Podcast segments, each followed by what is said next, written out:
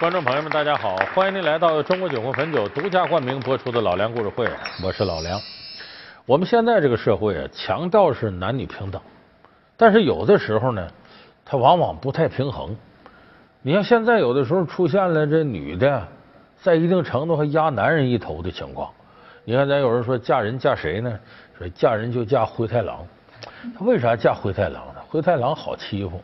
你看，甭管抓没抓着羊，这红太狼经常一瓶点火，走，拍他一下子。完这这灰太狼还得这朋友做衣裳，这不是。反正这是挺极端的例子。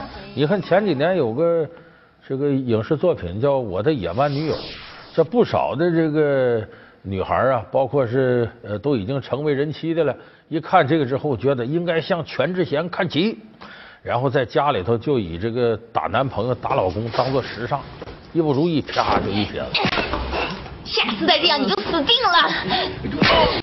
有空吗？我请你吃饭呢。你的英文不错，以后会一点，真不知道。当然有人说，这就是现在这社会啊，男女平等了，时代进步了。要搁过去男尊女卑，你敢这样？这话说错了。在过去男尊女卑的时代，一样有这样的悍妇悍妻。她能够把老公压得死死的，就现代社会所说的妻管严，在封建社会同样有。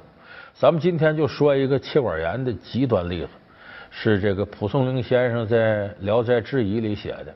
这个人呢叫什么？姓杨，叫杨万石，是个典型的妻管严。这个杨万石呢，呃，过日子呢，呃，还有个兄弟跟他一块儿，叫杨万忠。这哥俩呢都是读书人。有一天呢，两个人呢逛庙会，在庙会上呢认识了一个一看气度不凡、气宇轩昂，跟他们岁数差不多的一个男的。